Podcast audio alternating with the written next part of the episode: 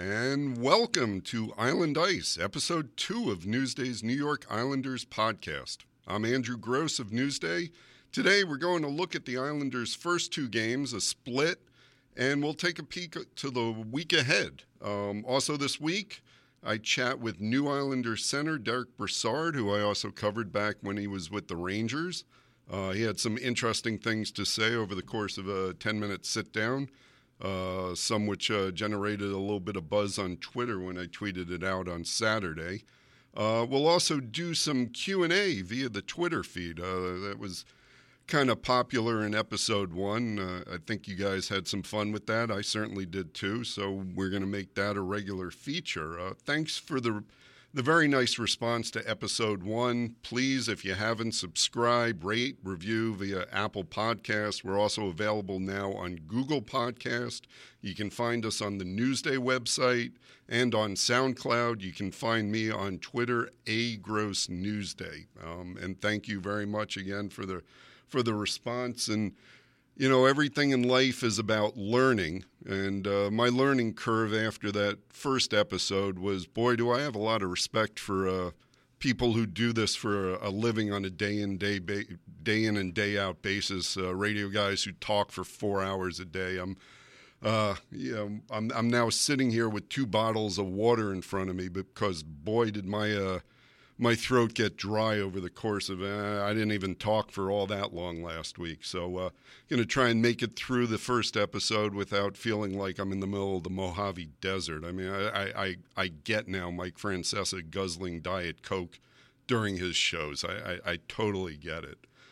Um, so let, let's switch it around at the start. I said we were going to take a look at the first two games and then take a peek at the look uh, the week ahead. Let's let's do it the other way. Let's take a look at the week ahead before we take a peek back. And let's start with Noah Dobson, uh, the 12th overall pick in 2018. He, he certainly looks set to make his NHL debut in Tuesday night's game against the Oilers at the Coliseum. We're recording this uh, Tuesday afternoon, was at the morning skate on Tuesday. He came off with the regulars. Johnny Boychuk stayed out with the extras.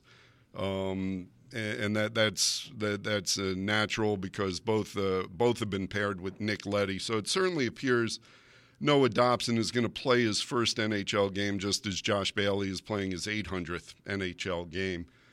A lot of people have reached out to me and, and you know wondered why this kid was not in the lineup the first couple of games. You know what what what's the point of having him on the roster if you're not going to play him? He's 19 years old you know, he he couldn't go to the AHL, so the Islanders' only options were either to keep him on the big league roster, send him back to the junior team. We went over this last week, I think, a little bit. Barry Trotz, Lou Lamoriello, the organization was really a little concerned about what that would do to his development going back to juniors. And Barry talked about it again after Tuesday's morning skate um, playing defense. You know, uh, he said when when you're as good as Noah Dobson, and certainly when you're as good as Noah Dobson would be in the junior hockey setting, you, you start cheating. You start just relying on your talent instead of playing to the systems and, and, and playing to the fundamentals. You, you get a little bit lazy. They were also worried too much ice time, possibly the the junior team relying on him too much but still, you know, he, he doesn't play the first two games, and, and, you're wondering what what is he getting here? You know, sitting up in the press box watching. Well, I, I think you know he he was never going to play all 82 games, um, but neither is Johnny Boychuk going to play all 82 games. And you know what? There's there's a good chance that none of their defensemen might play 82 games, just because I think Barry Trotz is really, really trustful of all seven of them. And he talked this morning about this more so than last season. He's going to be shuttling shuttling guys in and out of the lineup, um, just because he feels like everyone deserves that kind of ice time. So. Uh, why hasn't he played? Johnny Boychuk presented a, a better option the first two games in terms of matchup, and and Noah Dobson was also de- still dealing with a little bit of tightness that drove him out of one practice. They want to be absolutely sure on him. but Barry Barry made it clear that this kid was going to play. He's going to play tonight. Um, really interested to see what he does. He, he looked very poised during training camp with the puck on his stick. Barry was a little bit concerned about some of uh, you know the details in his game and, and, playing defense against the men in the NHL and, instead of the boys in the junior hockey. And uh, let, let me let Barry explain it here. I asked him about it, uh, or he talked about Noah Dobson this morning at, uh, at the morning skate. For him, uh, you know, a lot of the details. Uh, let's just start with, uh, you know, playing without the puck at the national league level. You, like you can cheat a little bit in junior, anticipate because guys have more tells. Just getting the, the play against those guys on a regular basis, holding position a little bit more uh, and then getting right reads when to go and when to jump. I mean, he's got pretty good uh, instincts when to do that. Um, and then just physically stronger. That's just the bottom line. Just got to get that man's strength going again. Let, let's face it, most rookies go through ups and downs. What, what Trotz is basically saying, barring injury, like I said, he's going to get all seven of his defensemen involved. Um, you know, the, the Islanders have a pretty, I think, to get going into the season, they have a pretty favorable schedule. And what I mean by that is, look at the, look at the New York Rangers. They play two games, and now they're on this extended break. You know, they they don't play from Saturday to Saturday. You know, the Rangers looked pretty good in their first couple of games. And you know, does all that momentum dissipate now that they're they're sitting on the sidelines? They're basically going through training camp again. I don't think any team really would want their schedule set up. So what I mean by the Islanders having a favorable schedule, first three games of their homestand is you know game off day, game off day, game off day. We got two off days here. They go to Carolina on Friday. That's a rematch of. Uh, the second round of the playoffs last year when the uh, the Hurricanes and again you go back to layoffs the Islanders were so crisp in their first round sweep of the Hurricanes and then what was it? They sat for 10 11 days you know my memory is not as sharp as it once was. It was 10 or 11 days. It was double digits. Uh, it was about as long as you can go in the NHL without playing a game in the playoffs and you saw it uh, against the Hurricanes. The Islanders just could not get back to their game. Um, so they have two games off. They go to the uh, to the uh, Carolina, and that that should be fun. I expect uh, Semyon Varlamov is is expected to play against um, to, on Tuesday against the Oilers, and then that would set up Thomas Greiss, who historically has just frustrated the heck out of the Hurricanes. That should set up Thomas Greiss to play on Friday night in Carolina. Plus, you have your first back-to-back of the season on Saturday. The uh, the Islanders travel back to the island, take on the new look Panthers. Joel Quenneville, Sergei Bobrovsky. You know the Panthers are expected to be one of the really good teams in the Eastern Conference uh, this season. So uh, that's going to be a good test first back to back. Um, and then that stretch of tough games ends with the Columbus Day matinee against the Stanley Cup champion Blues. So, really, you know, a lot of measuring sticks for the Islanders early in the season. And again, I would re- much rather have it this way than just sitting and, and not playing a ton of games. I think you really you really have to jolt your system as, a, as an athlete to get back into the, the form you want to be playing at in midseason.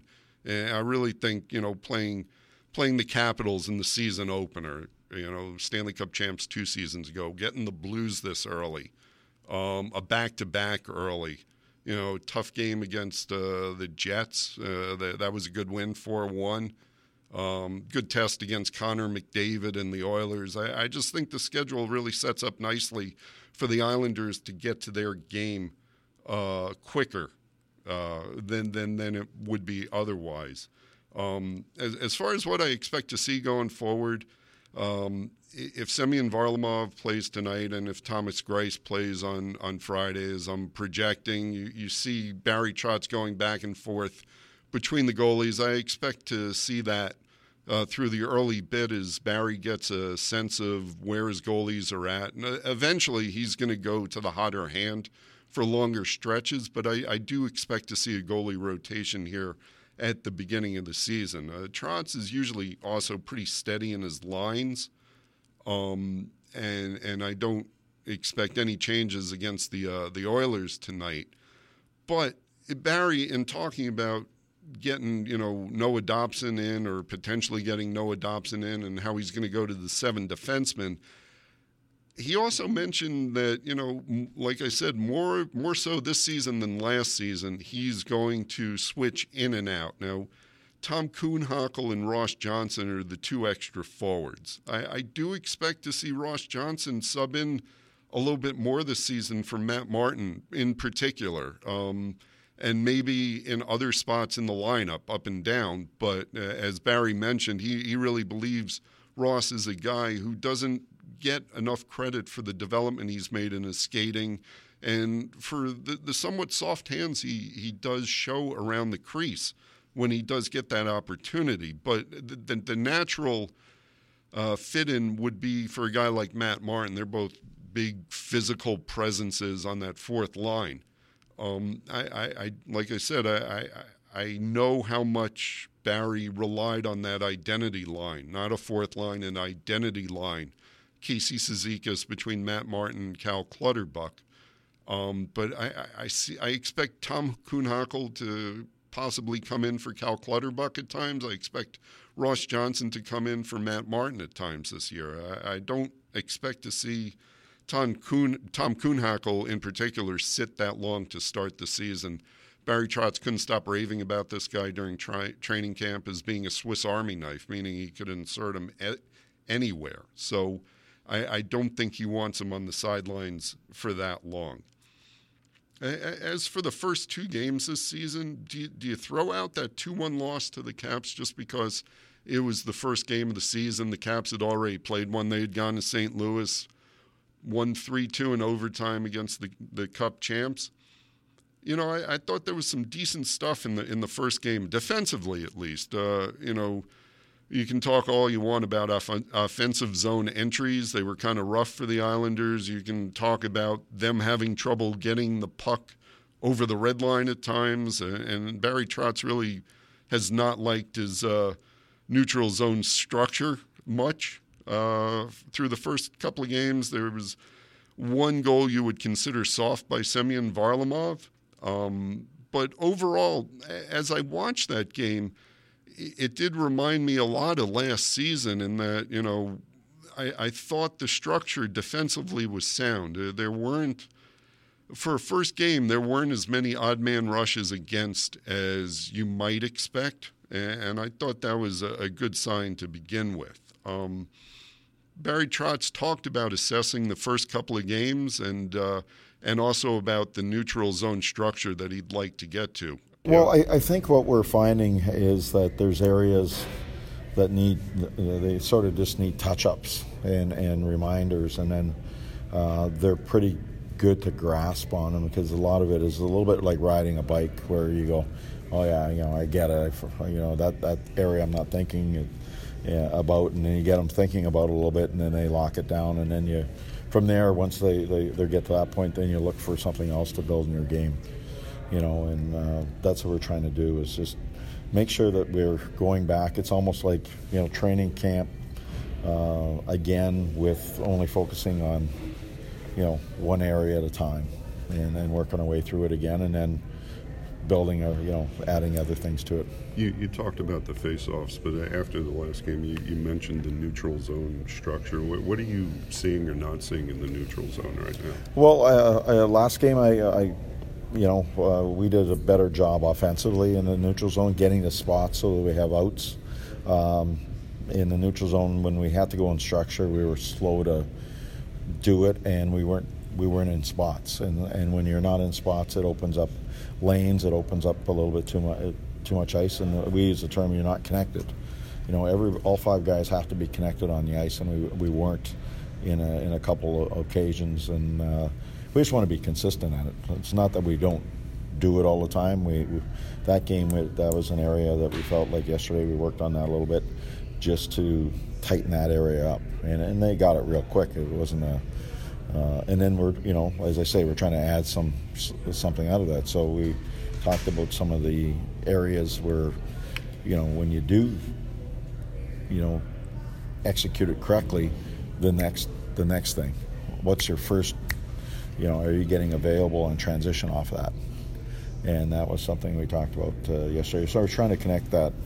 When you have the puck, you don't, and then transition uh, the quick transition back to having the puck. So when you look at the improvement from game one to two, and boy, my voice sounds a little bit clearer. Just took a little sip of water, and yeah, yeah, going back to that Francesa thing. Guzzle that Diet Coke, everyone.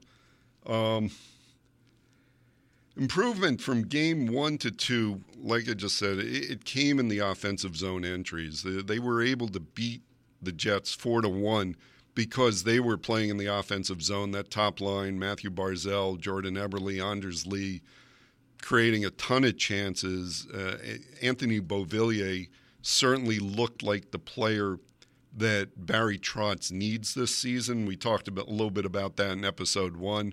Josh Bailey also had a strong game, goal and assist. They got balanced scoring. Ten different Islanders contributed at least one point, and and that's the way they're going to win this season. Now the Jets uh, obviously have a little bit of uh, issues in terms of personnel. They lost defenseman Josh Morrissey to an upper body injury during pregame warmups, and uh, today on Tuesday, you see that uh, Dmitry Kulikov gets a uh, personal leave of absence. Dustin Byfuglien's already out on a you know deciding whether he wants to play anymore or not. So the, the Jets are in a little bit of rough shape defensively but no one's crying for him. And the Islanders, you know, all things aside, I, I, I think they would have had a good game against anyone that night in terms of creating chances, getting it into the offensive zone. Their passing was much crisper. I really liked the Lee Barzal Eberle line. I thought that was a, a, big reason they won. You know what? Another guy I really liked well, uh, I liked a lot in that game was Leo Komarov. And I know you read Islanders Twitter, and it's uh, you know what the heck with Leo at times, and I know he's prone to some undisciplined penalties. He has not taken a penalty through the first two games. I thought he was good on the forecheck. I thought he was good with Brassard uh, and and Beauvillier on the forecheck. Uh, so far, well, so far one game that that one game I, I I like that line. I like that line a lot more in game two than I liked in game one. Uh, we we talked a little bit about that uh, that that identity line, the uh, Casey Cizikas with Matt Martin and Cal Clutterbuck, and you know um, Barry has gone back to what he's done last season, using them on the ice at, at the start of every game. I know Cizikas is dealing with the nagging injury, unspecified. He said he was good, good, good today. Um, but it, it, it's going to keep him. It looks like it's going to keep him out of practice a little bit. Uh, maintenance day. He had a maintenance day on Monday. Looks like he'll he might keep that up a little bit. Maintenance days here and there to make sure he's doing well.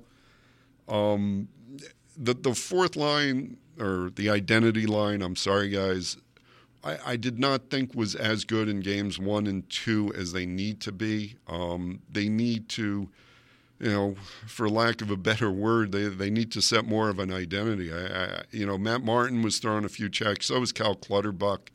Uh, Casey Cizikas was not as dangerous in the offensive zone as we saw last season when he had 20 goals. And, and just in general, I, I didn't think that line played up ice as much as it could have or it has in the past. It was not as formidable on the forecheck. And I think that's one thing that the Islanders will need going forward is is for that line to uh, ratchet up their game a little bit. As I mentioned, I did a one-on-one with uh, my old friend Derick Brassard uh, on Saturday. Uh, chatted with him after practice and went through a whole range of uh, topics, starting with coming back to New York. He played for the Rangers. I know he loved New York when he was w- with the Rangers, so I talked to him about coming back here and talked to him a little bit about his season last year, a really tough one for him, bouncing from the Penguins to the Panthers, and you know he, he really talks about you know going to the Panthers knowing he's going to be traded again because the Panthers were looking to cut salary. It, it really kind of you know, hurt his enthusiasm for hockey, and then he had to jump right back into the playoff race with the uh, with the Avalanche in Colorado. So he talks about that. And then, like I said, what generated a little bit of Twitter buzz was I, I actually, we, we started talking about his time in Ottawa.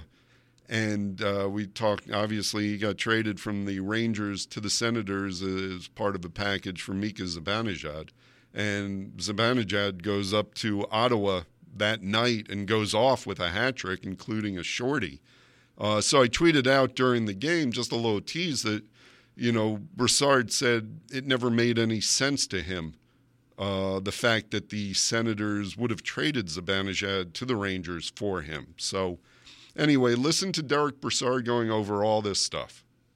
And I'm uh, pleased to welcome to Island Ice uh, my my guest this week, uh, Derick Brassard. Uh, Derick and I, uh, I don't want to say we're camping buddies or anything like that, but uh, we do go back a little bit. I covered him when he was with the Rangers. Was very happy to see when he signed here with the Islanders. And Derick, thanks for taking a couple of minutes. Yeah, thanks for having me.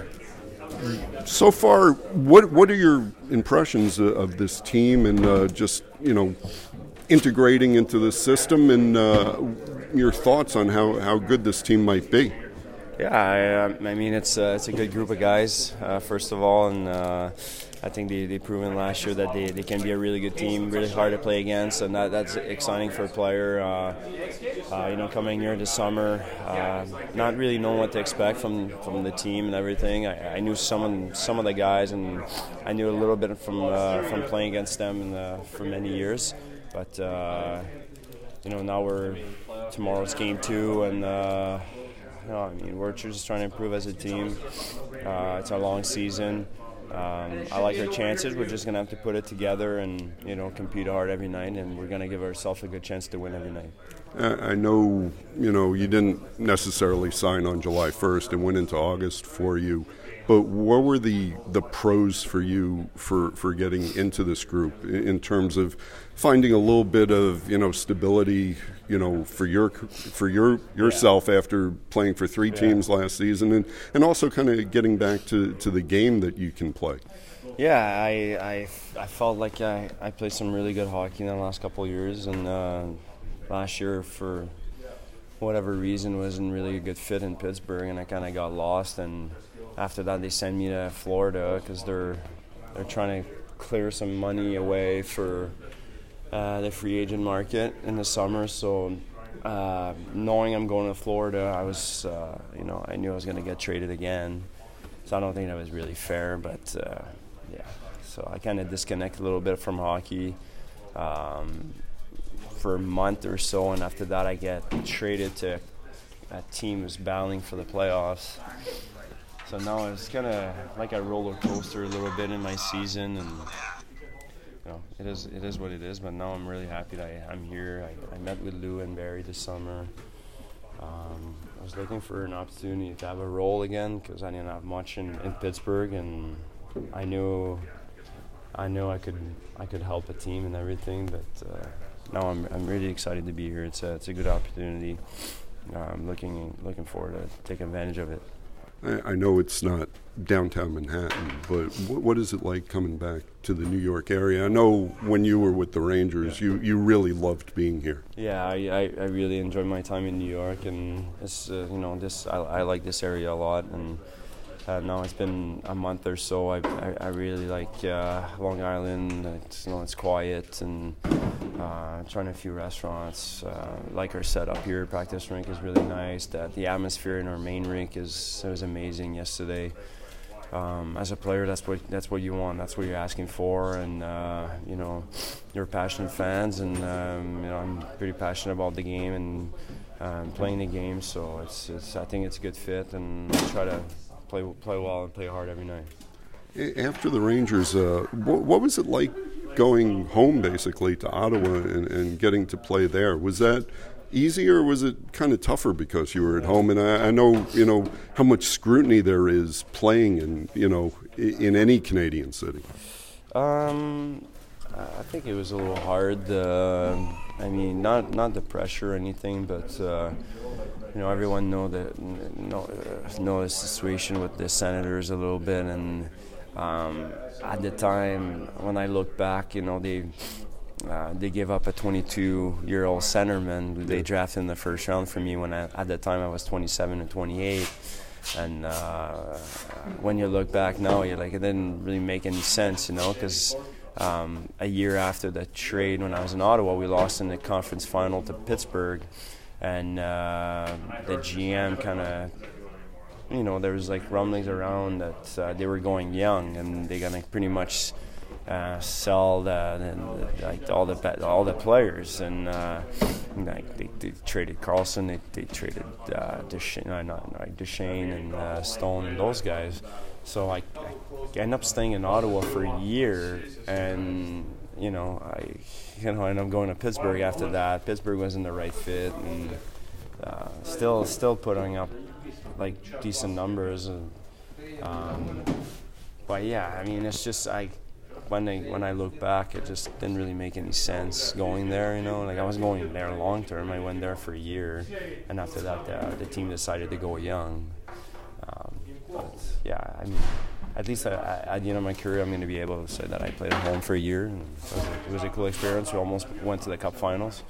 I wish it was a little longer than one year, but uh, yeah, it was good you know, you talk about later in your career. Obviously, you're you're not an old man by any stretch of the imagination. But do you feel there is a, a, transition at a certain point to not becoming a different kind of player, but having to to adapt? You know, to the NHL as you yeah. do grow older. Yeah, I think every year you have to adapt as a player. Um, I mean, the, the game uh, evolved like so much since I've been in the league for ten years, and uh, there's uh, you know every every year there's younger guys pushing, and there's also uh, you know the fact that uh, you know you're when you're I'm 32 years old now. It's uh, you know I played a lot of games. I played a lot of playoff games. I had a few surgeries, so I think there's a lot of a lot of uh, part of the of my responsibility is to make sure my body is functioning right every time and I take a lot of time of uh, making sure that I'm healthy, and uh, you know it's a long season out there. It's it's it's, it's tough to uh, to bring in every night, but uh, I'm I'm willing to do the sacrifice. It starts in the summers, and and now it's uh, I'm gonna try to just trying to help this team, and uh, hopefully we can have a good run. One thing I do know about you is you can you can tell us pretty much what's going on around the league. You you really pay close attention to to what else is. Where does that curiosity come from, and and and how do you think that helps you as a player? Um, I always been that, that way. Like, uh, I think it's I think it's my, you know, I think I owe that to my dad. He was like passionate about the game, and when I was younger, he, he brought me a lot to like junior games. And uh, if I wasn't playing, I was watching. And if I was watching the Canadiens on Saturday with my family, or I was watching the junior games, like I said.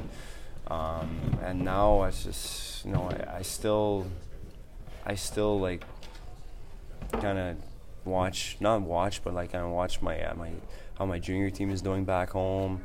Um, some of my friends are playing in the in the other teams around the league. I try to watch them as, as much as I can. Um, but yeah, I'm just a, a, a, sports fans in general. I like watching football on Sundays and college football, like baseball right now in the postseason. I just uh, I just like doing that. I know analytics has become a huge part of you know baseball, football. You know, it just has altered the way games are being played. Do you pay much or any attention to that? Do you see the analytical no. reports? no, not really. Yeah.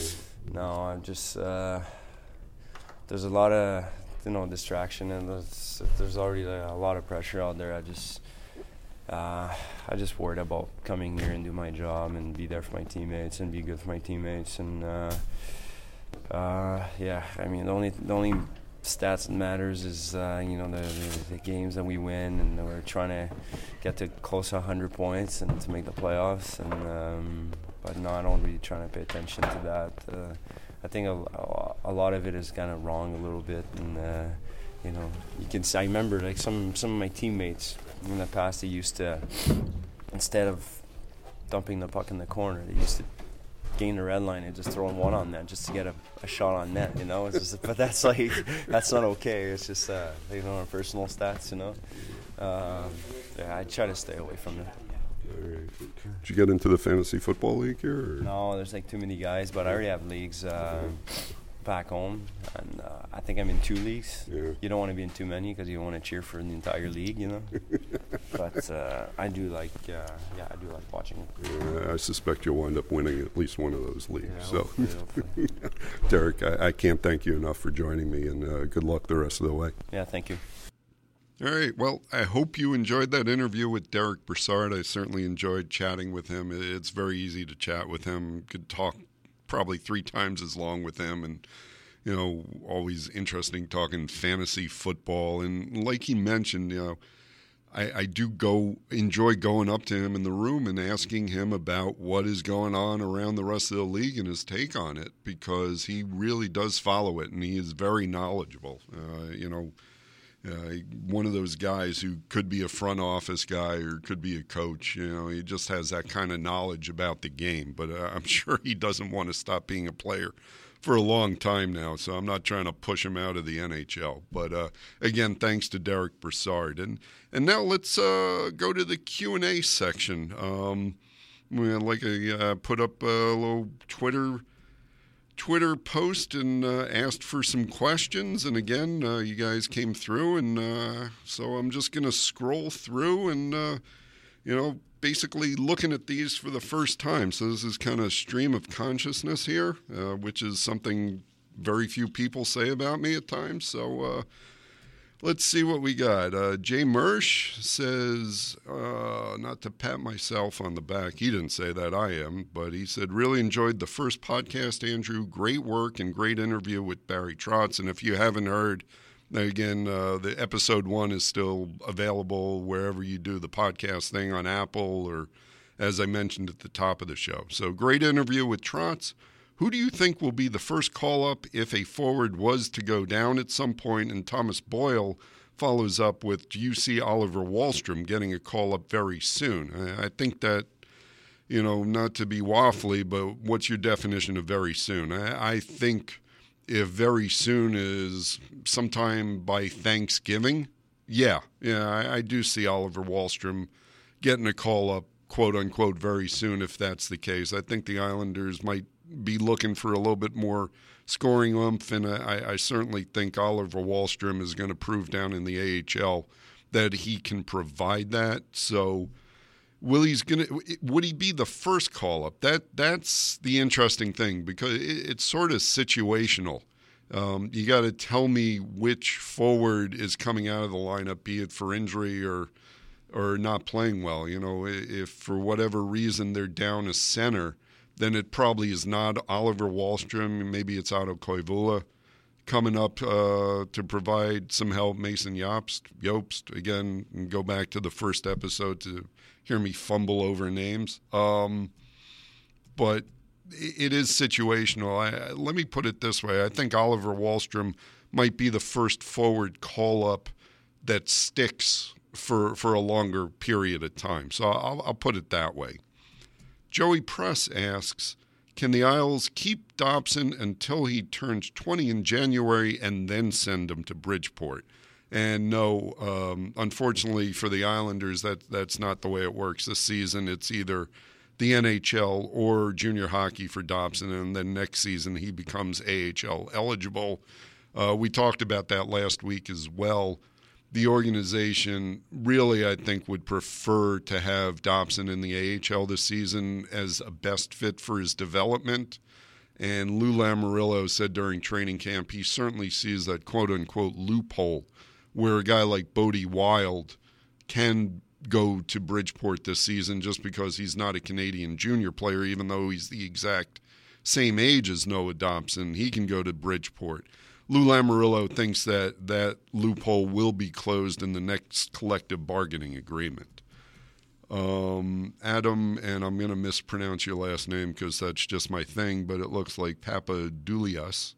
Sorry, Adam says, "Where can I sign up for your podcast, please?" And uh, yep, it, just to repeat: Apple Podcast, uh, Google Play, SoundCloud, on the Newsday website. Uh, those are the uh, that's the lineup for now. So uh, please subscribe, and I appreciate uh, the support. AJZ says, Are the Isles still exploring trade options? The rumor mill was flying before the Jets game. Is there really a world where Lou trades Ryan Pulock for a top six forward? Doesn't seem to make sense to trade your best defenseman. I, I agree. Um, I, I, would not trade Ryan Pulock at this stage of his career. I think he is completely blossoming into, like you just said, a number one defenseman. So, you know, if there was a list of untouchables on the Islanders, I, I think it starts with Mathew Barzal. I, think you have Devon Toews in there. Uh, I, I, think I would include Ryan Pulock in there. And, uh, you know, at this point, Noah Dobson might be that kind of guy, and Oliver Wahlstrom might be that kind of guy. But then again, if you're looking for top six forward scoring help, that's where the ask is going to start. So it, it really depends on, you know, how l- aggressive Lou wants to to be. If and we're talking hypothetical as to whether you know a trade gets made. Uh, I, I, think that's why you saw all that speculation about Nick Leddy possibly being moved because you know Ryan Pulock has made that improvement, and, and you got Noah Dobson coming up, and that just seemed more logical as to whether the Islanders or whether they're still exploring trade options. Let's put it this way, and I don't think this is endemic to the Islanders, but GMs never stop exploring uh, trade options. I think Lou is always got his antenna up. As one one guy on another team told me, you know, the team is always kicking the tires on a player. So, you know, yeah, I think you know Lou is active in seeing what's out there and, and what makes sense to the organization. But as you've seen through the trade deadline and uh, even through uh, the off season, Lou did not pull the trigger just for the sake of pulling a trigger. It, it has to make sense to him. And I know guys get on Lou, uh, you know, for for being inactive, but I, I think Lou is sort of trying to be proactive there and not give up too much um, and, and, just make a deal that makes sense for the Islanders. At some point, Lou Lamoriello is going to make a deal, and I think I think at some point this season, Lou Lamoriello is going to make a deal that makes you go, "Wow, that's that's a deal there." Um, let's see. Mark Jacobson says, "Do you think Linus Soderstrom has a future with the Islanders? What's his ceiling?" Linus Soderstrom is is just in his first season in North America. Goalies take a little bit longer to develop. What's his ceiling? I, I do think his ceiling is an NHL goalie. Whether that's with the Islanders, you, you know, we've talked about Semyon Varlamov having a four-year deal here, and the fact that Varlamov might be a bridge to getting Ilya Sorokin over here. So whether there's a spot, you know, three, four seasons for Linus Soderstrom on the Islanders uh, I, I, can't tell you right now. I, I, do think he has a future in the NHL, uh, eh, particularly and uh, I guess only if he can avoid injuries and, and stay healthy. Uh, so far, so good this season. But yeah, you know, Linus Soderstrom moves pretty well in the crease. So uh, if you can do that, you, you, you do have a chance. Uh, let's see. Bobby for Changing Belmont asks Do you feel Ross Johnson is being groomed to be Matt Martin's replacement next season? I, I don't know about uh, being groomed to be a Matt Martin replacement. I talked uh, at the top of the show about how I feel Ross Johnson is going to get more playing time, and that might come at Matty's expense as the season goes on but I, I, still think the Islanders have a lot of value or see a lot of value in Matt Martin. So I, I, don't know how willing they are to, to part with him at this stage. I know Barry Trotz loves him. I know he loves that line. Um, so is he being groomed to be Matt Martin's replacement next season? I, I can't say that right now. Uh, Cheryl W says, "Loved the first episode!" Exclamation mark, and uh, I love the exclamation marks. That that I, I do like that. We hear a lot that Lou runs a really tight, uh, I'm assuming, ship in regards to news and rumors getting out.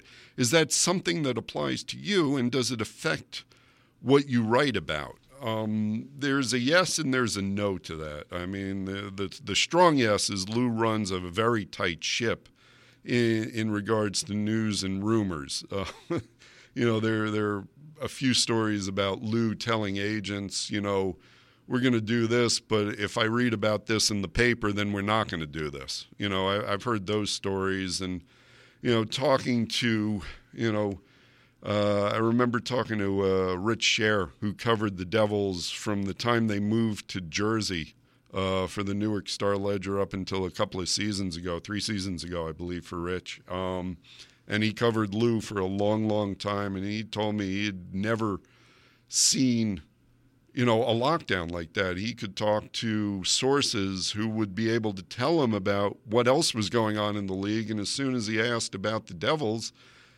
his, sources would clam up and and and the implication was basically, you know, I could get in trouble, you know, if Lou finds out I'm talking about this, or you know, my client could get in trouble, or or whatever. You know, it, eh, yeah, Lou Lou does write a run a very tight ship in in regards to news and rumors.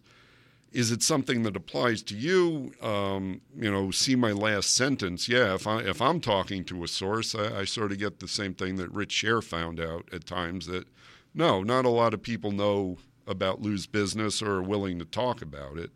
Does it affect what I write about? I, I I would like to think not. I, would like to think that I'm a fair journalist and, you know, I, I, give people a chance to respond, and if they're not, but uh, if I still know something, you know, I'm not going to not write something just because it might upset Lou. And, and Lou does get upset at some of the stuff that gets written.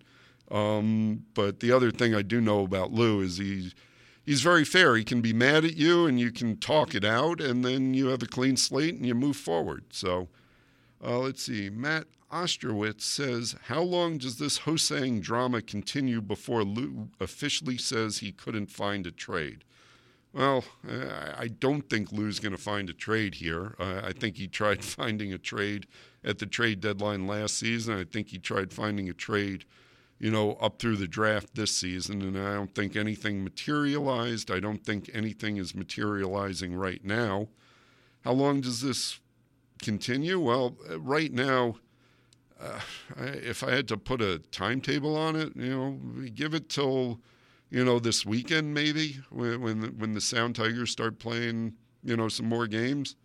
Uh, you know, at some point, yeah, uh, Lou is officially going to have to tell the Ho-Sang camp that there, there's just nothing out there, and then I think another decision has to be made as, as to whether you know Josh Ho-Sang and his representative you know, want to continue honoring the contract that he signed as an RFA, and if Will is, uh, and if Lou is willing to maybe terminate that to allow Josh to go play in Europe, because you know, right now that uh, you know maybe this isn't fair, but you know, it, it, sort of seems like that that's the way that this is all heading. Um, that's just speculation, but. Yeah, no, I, I'd still give it maybe another week before we get any resolution on this. Um, let's see. Adam Scardy says, "Great podcast!" Exclamation mark. Thanks for engaging the fans like this. Has there been any early rumblings into whether Varley Varlamov's presence has influenced Sorokin's decision making? Unrelated, what's your estimate for total games the fourth line plays intact together? Um, I have gotten no indications one way or the other whether Sorokin uh, will come to North America once his KHL contract runs out. Um, obviously, I'm not on the ground in Russia talking to the kid. Um, I haven't seen anything one way or the other. I know what the Islanders hope, and I, I think I know what the Islanders' belief is, and I, I think that's stro- strongly tied into them bringing Semyon Varlamov here. So if I had to tilt the scales, you know, I'd go 60 40 he comes, maybe 65 35 he comes at this point, and it, it might it might tilt further in the Islanders' uh, presence or uh, Islanders' way as the season goes on. And my my estimate for total games the fourth line plays intact together would would 63 to 66 be a fair number because that's yeah, uh, I don't know if that's low or not, but you know, uh, maybe the over under is about 66 or so, I'd say. Uh, let's see. John says, Do you know of any rift between Bossy and the team? He hasn't attended anything since his employment ended, as far as I can tell, assuming he won't be coming for alumni weekend as well. Also, any idea if any surprises for this weekend? Maybe a Ziggy Palffy appearance? I, am sorry, John. I, I, I do not know of any rift between Bossy and the team, and, and I think uh, the new ownership of Scott Malkin and John Ledecky has has reversed things uh, 180 and, and gone out of their way to try and be accommodating to the alumni. So no, I, I, I don't see a rift there. Um, I don't know if Ziggy is coming. That would be a lot of fun. Um, so yeah, no, sorry, I can't give you uh, any more on this. Um, Sam Tantliff says if Bridgeport starts slow, do you see them making a coaching change? I know Brent Thompson is a holdover from the old regime. Wondering if you think Lou intends to bring in one of his guys to coach. I, I don't think midseason, early season is time to change directions in the AHL. I think if Lou was going to make a change in the AHL, it would have happened already. Or if he decides a change needs to be made, I think he would make one next season, but uh, in this off season. But you know, they they made the playoffs right last season, and uh, I think they've got a really good team. And I think Brent has has won the trust of the Lou Lamoriello management team. So no, I, I really don't see him making any change, even with a slow start. Um, Nick Collis says, What's up, Andrew? You do a great job as always. My question would be What is the overall sentiment on Sorokin joining the Islanders next year? Is it up in the air or do they feel pretty confident? Thanks.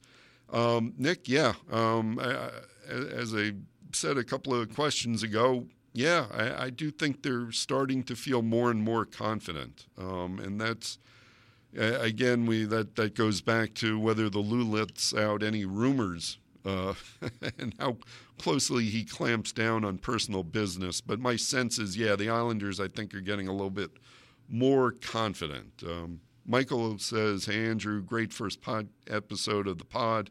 I probably should stop that. I, I'm, I feel like I'm just, you know, patting myself too much. But thanks, thanks guys for uh, the feedback. I do appreciate it."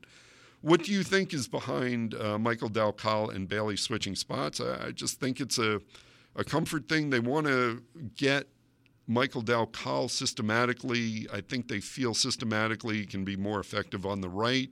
Josh Bailey proved last season that he was very comfortable on the left, and I, I think it's as simple as that. Barry Trotz just feeling like that's the best way to get the most out of that line at this moment. Not saying, you know, I, I, talked to both of them about it, and they're equally comfortable on either side. So you could probably see that switch at some point. Um, but for now, Barry Trotz, I think, sees more uh, more benefit to having Dal Coll on the right and, and, him playing within the system a little bit better and getting it a little bit more. Um, Martian Monster asks, was there any truth behind the talks of a trade with Winnipeg that I saw floating around? I don't think there's any truth to that as as of this moment other than I will say this Winnipeg is in desperate need of defensemen and it would not surprise me if they reached out to the Islanders because the Islanders do have a bunch of really good defensemen. So you know whether that's I, whether the rumor was true, I, I I can't say that, but I don't think it's I don't think it's uh, an unwise thing to think that the Jets are reaching out around the league for defensemen, and the Islanders would be one of the uh, teams that they would probably contact just because of the Islanders' stock of defensemen.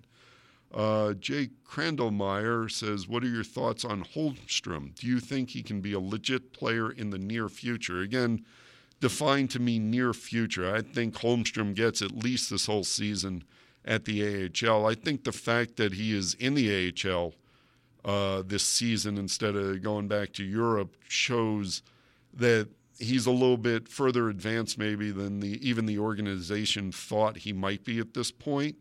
Um, I, I think he can be a legit player. They love his hockey IQ. They love the way he skates. They, they you know, if he stays healthy, they love his body. Um, but again, near future, I don't think anything before next season would be a near future. Uh, Alex asks, What's up with Kiefer Bellows? Don't hear a lot about him since Wahlstrom and Holmstrom arrived. How far from the NHL is he? Right now, I think, you know, I think he's behind Wahlstrom in terms of who gets called up. I think he's ahead of Holmstrom, at least for this season, just because Kiefer's got more more uh, experience. We talked about this last year. Yeah, I, I think Kiefer Bellows has been passed in the organization, has not – developed as quickly as maybe either he or the organization had hoped for. Um, but there is still time him, for him. How far from the NHL is he? You know what? I, I think he's going to have to have a really good training camp next season. Um, let's see. Okay, and the last one, and this is a good one to go out from on. Thanks, MH says, How does it feel to be the only person to walk into the Islanders locker room sporting a full beard nowadays? Does your beard get lonely? Most importantly, and it positively has to be a number, how much would it cost the Islanders Twitter to see a baby faced Andrew even for one post game scrum? So let me uh, dissect this. Um, I don't think about it. Um, and, you know, it's funny, a lot of more people than you would think actually bring this up to me. Um, because I cover the Islanders does not mean I'm an Islander employee. Uh, I'm staring at my Newsday badge. Um, I, I, I, have a Dolan signature on my uh, paycheck. Um, I do not work for the Islanders. Lou cannot enforce his no beard, no facial hair policy on me. Um, sometimes I think he'd like to, but he cannot. You know, so, how does it feel being the only person in there with a beard? Honestly, I, have never thought about it. Um, now you're going to make me self conscious for the rest of the year. So, thanks so much, MH. Um, does my beard get lonely? No, no, beards are not living things. So, no, it does not get lonely. Um, what would it cost to see a baby faced Andrew? You don't have that much money. I, just, I, am not exposing a double chin. Um, that was my rationale for growing a beard, and that's when I was 22. I've not shaved it since, and uh, you know, it's going gray now, and I sort of like it. And no, no, not not shaving. I don't even know if I know how to shave anymore. I would probably just rip up my face, and then I'd have to take a sick day, and I never take a sick day and I don't want to take a sick day because I don't know how to shave, and that would just be embarrassing. So, but anyway, listen, thanks so much for listening. We'll be back soon with episode three. Again, this is available on Apple Podcast, on Google Play, the Newsday website, on SoundCloud. Follow me on Twitter at Agros Newsday, and thanks for all the support. And uh, have a great day. Thank you.